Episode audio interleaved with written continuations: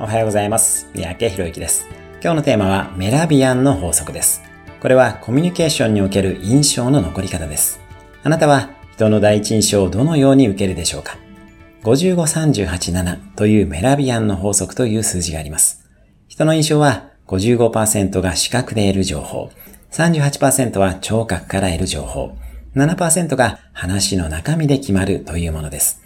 ごじゅうごパーセント の視覚情報は表情、ファッション、容姿、姿勢などになります。特に顔の表情が大きなウェイトを占めます。